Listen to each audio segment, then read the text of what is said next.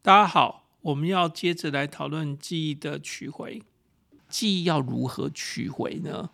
这是一个关键哦。我们就说，如果记忆无法取回的话，它就好像是一个就是失忆症的人一样，那有再多的知识也没有用。你记不记得你的幼稚园老师叫什么名字？你现在开始在回想，对不对？回想。如果你实在无法想回来，你就可以说其实你都忘记了，对不对？如果没有适当的刺激或者线索，你无法取回这个记忆的。影响记忆取回的因素众多，包括什么？取回的线索、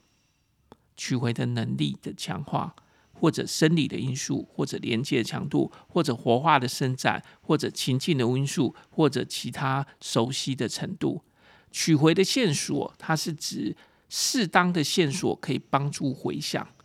举例来说，我们忘记了某次旅游的资讯，可是我如果提示你一些旅游过程的资讯，例如我们上次住了哪一个饭店，我们去了哪一个景点，那这些就可以帮助我们回想上一次旅游的所有细节。另外，取回能力的强化，就是我们有很多像是记忆学校、背诵技巧，或者是各式各样的小小的 pickball， 都是想要帮助那个正在准备大学联考或者高中考试的考生们，让他能够有更强的一个取回记忆的能力。那这些东西我不容否认的是，它真的可以训练，因为你就是可以学习到一些特别怎么样去记忆下资讯的一个技巧。举个简单例子来说，你会不会背化学元素表？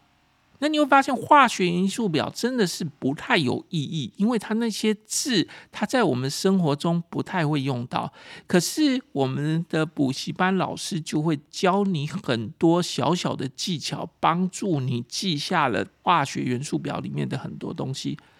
像是什么李纳甲如铯法，对不对？这就是几个化学元素从某一个行这样排下来的。那这样的一个技巧，你记忆下来之后，你可能就会记忆很久。再来还有一个原因，就是当事人的生理因素。当事人因为一些理由，所以使得他的取回记忆的能力受到了影响，像是老化，人老了记不得了，或者是睡眠不足。就是昨天晚上睡不好，那今天就是怎么样，就很多事情都没有想起来。然后注意力不集中，你就是分心在做别的事情，所以你没有花心思再去想这些事情。当然也有一种可能是疾病，这些因素都会影响到当事人的生理因素。所以你理解这样的一个情况咯。如果我今天就是讲说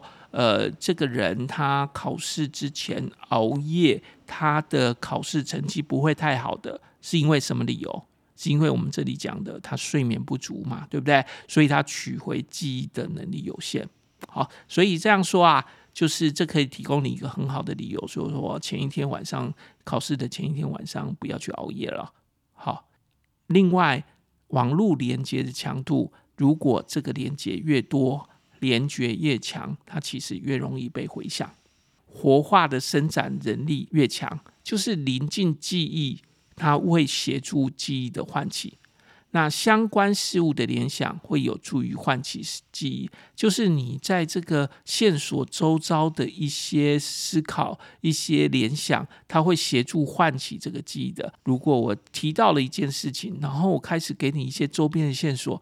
你想说你的国小老师，然后你开始想到国小的很多事情。那想到国小很多事情的时候，想到国小的同班同学，想到国小的一些事情的时候，这个时候我们就会慢慢突然想起来说，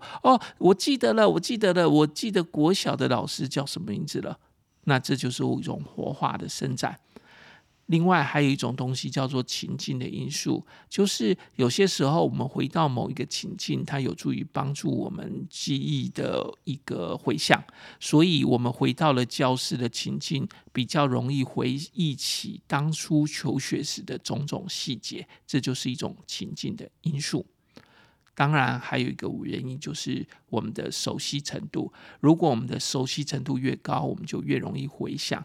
如果我们过度的熟悉的话，我们不会唤起其他记忆的。另外啦，我们熟悉的程度越高的时候，我们越容易回想，因为如果我们就是有很多连接，这个连接的强度很强，然后我们这个东西很长的一个回想的话，那我们就会记得我们这些东西。像如果你是学生的话，你的学号是一个没有太大意义的数字资讯，可是你的学号你却深刻的记录，因为你太熟悉你的学号了，每次考试都要写那个学号号码，所以你写的第一次、第二次、第三次，当你写到第50次、第100次的时候，你完全记忆下来了，你就不会写错了，对不对？这就是一种熟悉程度对于记忆的一个回想。等你毕业了30年，有时候你都还记得那个学号，为什么？因为当初你太熟悉这个学号了。记忆会不会遗忘？会啊，记忆会遗忘的。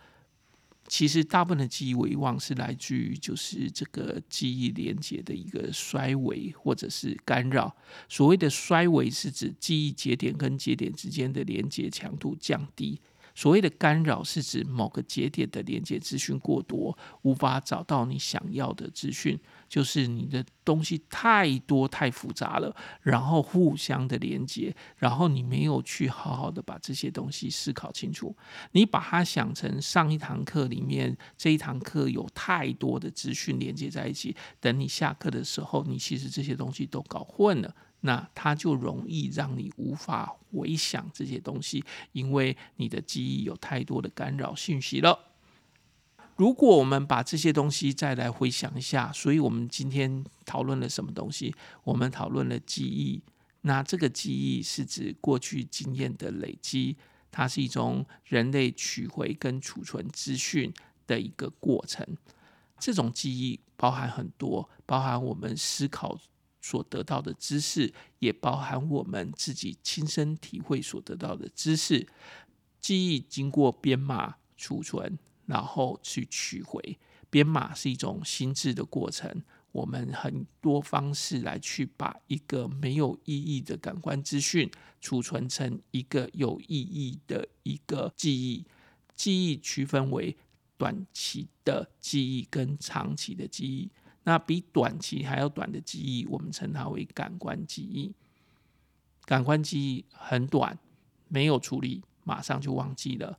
短期记忆区可以储存很少的资讯，例如3到7笔的资讯。那这些短期记忆如果能够连接到我们的长期记忆区的话，它就有可能被我们记忆下来。那它连接的方式是经由一些推敲的活动，应用我们长期记忆区里面的价值观、态度、信念、感受等等的，来修改我们长期记忆区的记忆，让我们长期记忆区里面增加这一笔记忆。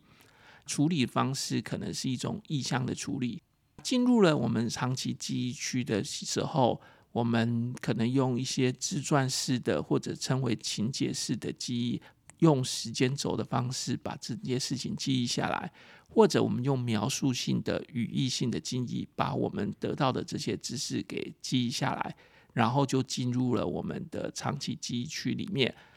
只有进入长期记忆区的东西，我们才会去储存，因为短期的记忆区里面常常就会遗忘掉了，而感官记忆是完全不会记得的。我们传统上认为短期记忆跟长期记忆是不同的系统，不过也有人认为短期记忆跟长期记忆是在同一个区域。不管哪一种区域，它基本上我们想象这个记忆的储存，它是一种网络结构，我们称这种网络结构叫做 schema， 或者是在资管里面我们称它为叫做 knowledge ontology， 我们称它为知识本体。那它主要的运作方式是把一件事物连接到不同的观念，然后对这个事物里面赋予完整的意义，我们称它为叫做联想性的连接 associative 的 link。 举个例子，我们刚刚讲到的是可乐，可乐可以赋予很多的意义，像是解渴、像是碳水化合物，像是跑步，像是披萨，我们连接到可乐的颜色，不管是包装的颜色还是饮料的颜色，我们也可能连接到欢乐，我们连接到了派对，我们连接到了气球。那这些不同的一个连接，它就成为我们的长期记忆区的网路。那这种长期记忆区网路，它会藉由记忆活化的方式，跟这个记忆节点里面的资讯进行分类整理处理的越深入，新的记忆区就越容易被融入到这个旧的记忆里面，然后发展出新的知识结构。简单的例子是发展出一个新的饮料，这个饮料如果能够连接到以前的一些捷克饮料，然后被归类同一类，这时候消费者口渴的时候就可能联想到这个饮料。可是如果没有连接到过去的类别的时候，当消费者想到口渴的时候，他很可能就完全没有想到这个新品牌，所以这个新品牌就没有一个被消费者青睐的机会。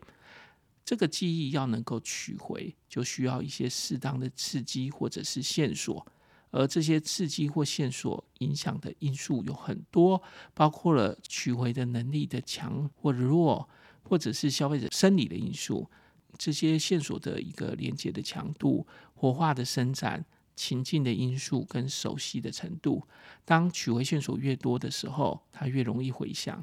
当取回的能力越强的时候，越容易联想。那有一些记忆学校背诵方法都是帮助这种记忆的取回。消费者的生理因素包括了老化啊、睡眠不足啊、注意力不集中啊，或者疾病啊，像阿兹海默症啊之类的，它都会影响到记忆的一个取回。